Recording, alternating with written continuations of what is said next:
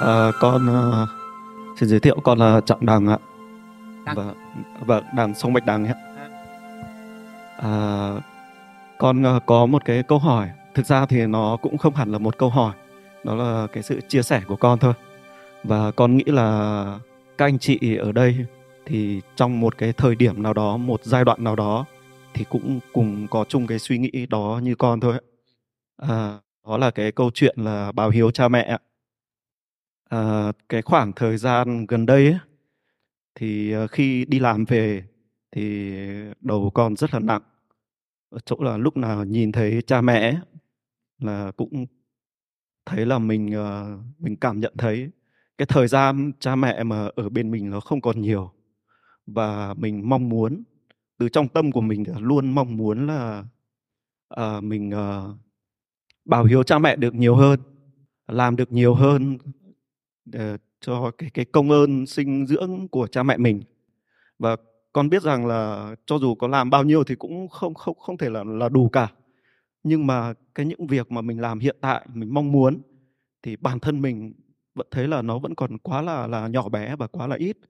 Và cái mong muốn của mình là luôn lớn và muốn làm được nhiều hơn, nhưng mà thực tế mình lại chưa làm được vì cái áp lực thành công, có thể là thành công hoặc không thành công.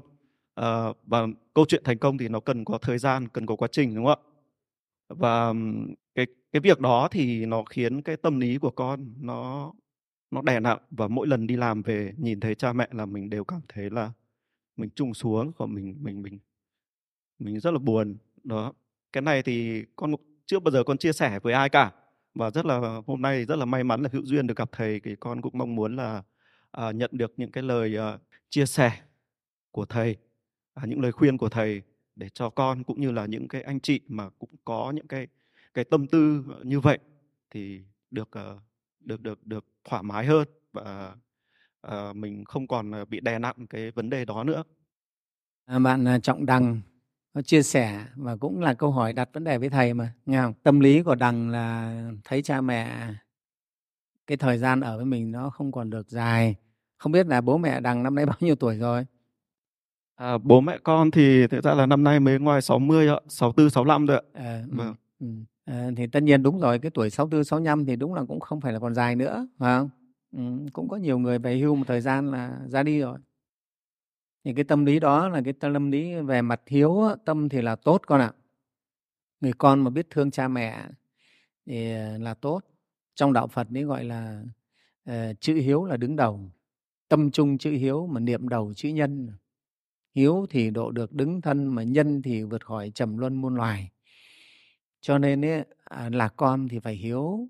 Hiếu không những là bổn phận mà còn là một cái gì đó rất là thiêng liêng. Ở đây thầy thực ra thầy cũng không thích dùng cái chữ bổn phận đâu. Nó bổn phận nó giống như nghĩa vụ á. Mà hiếu mà phải là nghĩa vụ là bổn phận thì thầy cũng không thích. Mà nó phải làm cái gì đấy nó từ đáy lòng. Vì mình biết công ơn của cha mẹ thì tự nhiên mình thương yêu cha mẹ. Chứ còn cứ bảo là bổn phận làm con phải hiếu. Ở thì đây là con phải hiếu chứ con không phải tự nhiên con hiếu. Thầy thích cái gì nó phải là tự trong tâm mình. Ừ, cho nên đối với đạo phật là đi dần đến cái chỗ nó phải trở thành cái rất là tự nhiên từ trong lòng mình. Cho nên đạo phật mới gọi là từ tâm mà. Chứ còn đã khoác lên trên vai mình là bổn phận là nghĩa vụ thì nó không còn là hay nữa. Nó không có cái tâm ở trong đấy nữa. Ví dụ nghĩa vụ vợ chồng phải đối xử với nhau thế này thế kia đã phải là nghĩa vụ rồi đi nghĩa vụ có ai thích đâu đúng không? Mà cái nào mà mình phải hoàn toàn tự giác tự nguyện nó mới là thích nó mới thật là lòng mình. Đó tuy nhiên ấy, không có bổn phận thì con người ta sống nó cũng không tốt.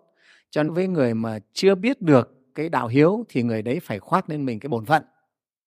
Còn người thật sự mà người ta đã sẵn tâm hiếu từ những cái tiền kiếp rồi thì người ta thấy sinh ra người ta tự có cái tâm hiếu với cha mẹ. Cái đấy không phải là bổn phận nữa thì cái cái tâm của đằng đối với cha mẹ như thế là cái tâm tốt. À, nhưng mà cũng không nên để cái tâm đấy nó trở thành bi lụy. Thì đối với đạo phật ấy, thương thì đương nhiên là thương rồi nhưng mà thương đấy phải làm sao để mà mà giúp cho cha mẹ được tốt? Nhé thì ở đây thầy bày cho con một cái cách trong kinh đức phật dạy á, nếu ở tại gia thì có báo hiếu cha mẹ bằng trời cung cấp cho cha mẹ tiền bạc đầy đủ vâng thuốc men đầy đủ, ăn uống đầy đủ mọi cái, cơ sở chất đầy đủ vẫn chưa, gọi là, tròn chữ hiếu, chữ tròn. Thế mà chỉ có một cách duy nhất ấy để báo đáp được chữ hiếu cho cha mẹ, đó là cho cha mẹ biết đến đạo lý, đến chân lý. Ạ. Mà cụ thể nhất là đây là biết đến phật pháp. Dẫn cho cha mẹ kết duyên với phật pháp, quy y được tam bảo phật pháp tăng, hướng dẫn cha mẹ họ chỉ năm giới của phật một người con mà giúp cho cha mẹ được như vậy thì cũng đã gọi là làm được chữ hiếu rồi đấy.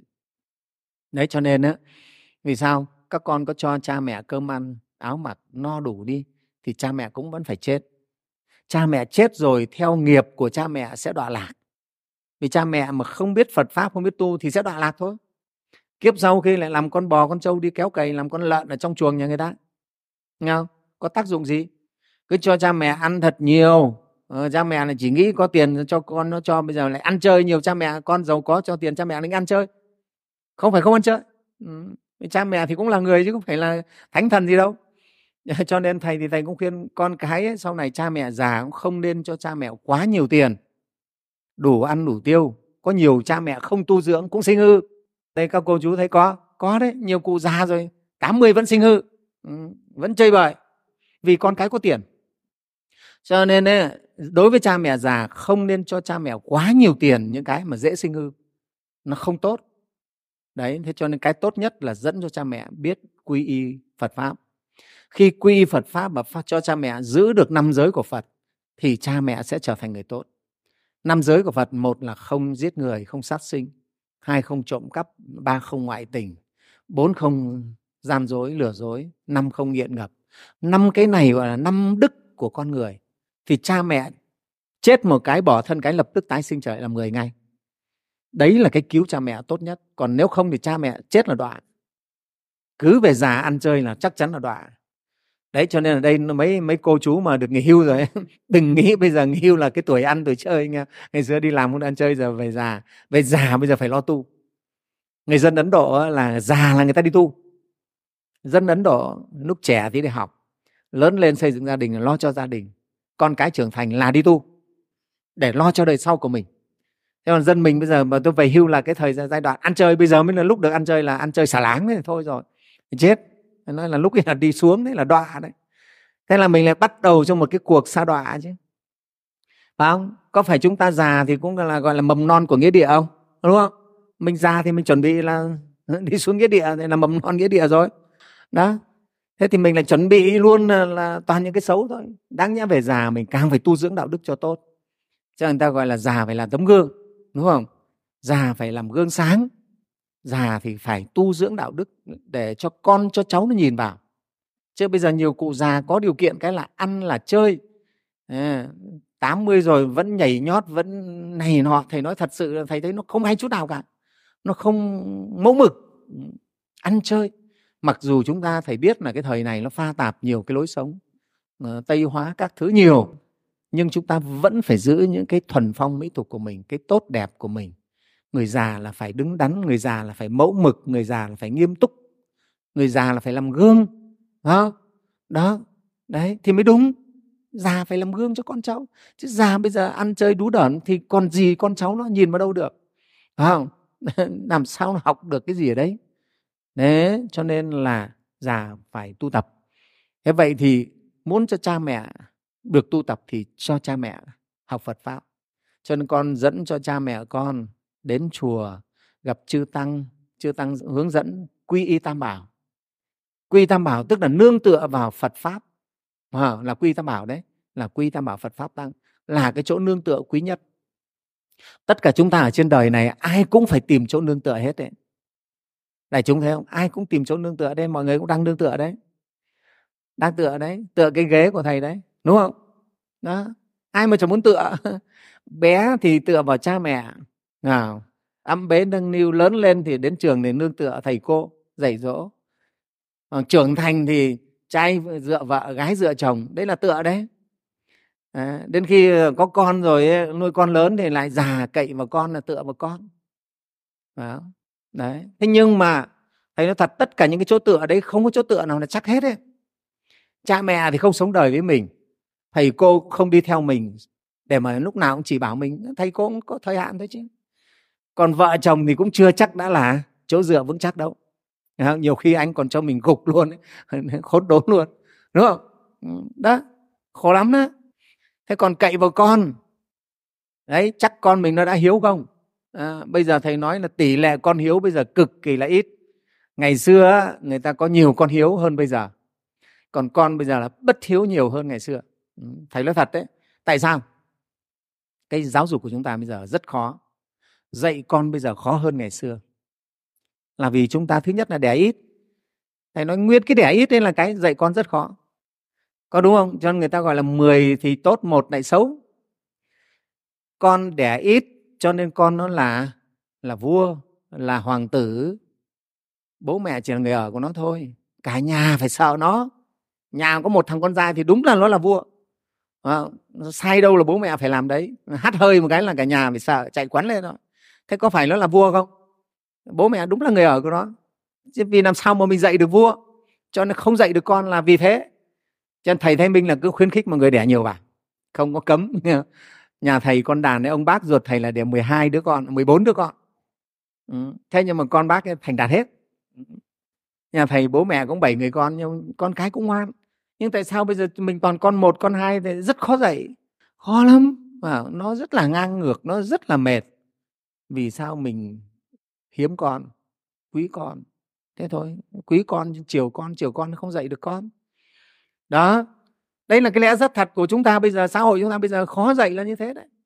Thế cho nên con hiếu bây giờ nó ít hơn ngày xưa. Thế mà muốn dựa vào con làm sao? Cho nên già bây giờ phải thủ cái tuổi già của mình chứ không rồi là có ngày là mình uh, ra đường ở đấy, đấy. nghe không? mình phải giữ đấy. Thế nhưng mà vậy vấn đề bây giờ nương tựa vào đâu cho chắc? Thì duy nhất có tam bảo đức phật nói tam bảo là chỗ nương tựa duy nhất vững chắc cho chúng sinh. Phật pháp và tăng là chỗ nương tựa vững chắc nhất. Tam bảo tam bảo chân chính là chỗ dựa về mặt tinh thần vững chắc cho chúng ta. Cho nên phật tử khi người ta đã có quy tam bảo rồi người ta thật sự quy tam bảo người ta rất là an lành. Hiểu không? kể cả người ta chết ngay bây giờ ta cũng không sợ vì tôi đã có chỗ tam bảo để nương tựa. Về tinh thần tôi được nâng đỡ rồi. Đó. Đó nhớ cho, cho nên là thầy khuyên con nên hướng dẫn cho bố mẹ đến chùa quy tam bảo và cho bố mẹ học phật pháp đi nhé thì chỗ đấy là tốt nhất. Vì thầy thái minh nói rằng tất cả những ai biết phật pháp, người đó đều sẽ vững vàng. Và người đó đều sẽ trở thành chỗ dựa cho những người khác. Đó. Cho nên bố mẹ con mà biết phật pháp thì bố mẹ con sẽ tự có niềm vui. Và không? Cần con đem nhiều tiền về, bố mẹ con sống ít tiền, bố mẹ con có thể vẫn vui. Vua trần nhân tông đấy bỏ ngay vàng bỏ cả kho vàng lụa là đấy vào trong rừng yên tử ăn hạt rẻ, uống nước suối thì một ngày vẫn vui đấy cho nên cái người có phật pháp là người ta tự vui được mà, tự hạnh phúc, tự phúc lạc được. Thế thì có cái gì bằng con, bây giờ con muốn cha mẹ con vui mà, đúng không? Mà phải vui niềm vui tự nội này này, chứ không phải niềm vui mượn ở đâu. Cái niềm vui của chúng ta bây giờ toàn là niềm vui gọi là vay mượn, đúng không? Ví dụ buồn thì gọi là rủ bạn đi uống rượu, đấy là mượn rượu để mà vui. Buồn thì gọi bạn đến hát karaoke để cho nó vui, toàn là mượn đấy không có bạn không vui rượu là bạn vâng, chè là bạn. Không có những cái đấy là không vui. Đấy gọi là niềm vui vay mượn. Không có những cái thứ là không vui. Không có cờ, không có bạc, không đánh tổ tôm, không đi chơi nọ chơi kia thì không vui.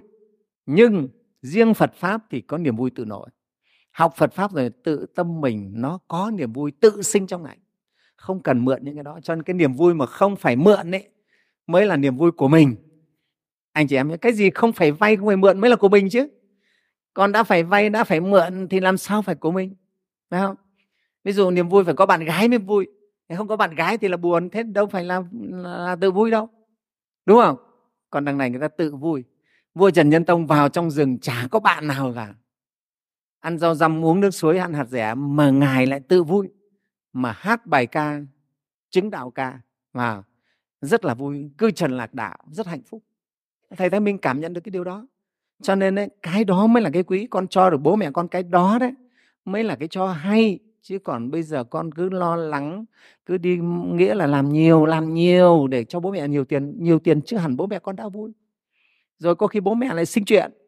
Ừ, rất nhiều ông bà già có con cái có tiền cho xong một cái là sinh chuyện.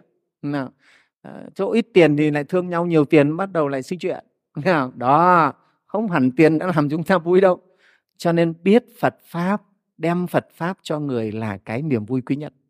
Nhá, thì thầy khuyên với lại cả đằng là con hướng dẫn cho cha mẹ quý y tam bảo và nghe phật pháp đấy. Cứ nghe phật pháp thầy thấy minh giảng ấy. vừa ngủ ngon, khỏe người, vui. Bố mẹ con đến lúc có nhắm mắt cũng rất là hoan hỉ, rất là an lành. Nha cái đấy là cái mình gọi là báo hiếu cha mẹ trọn vẹn nhất trong kinh đức phật dạy thế nhé chứ còn con gắng cái này, gắng cái kia mà không dẫn cha mẹ đến với phật pháp thì con vẫn chưa báo hiếu cha mẹ trọn vẹn đâu nhé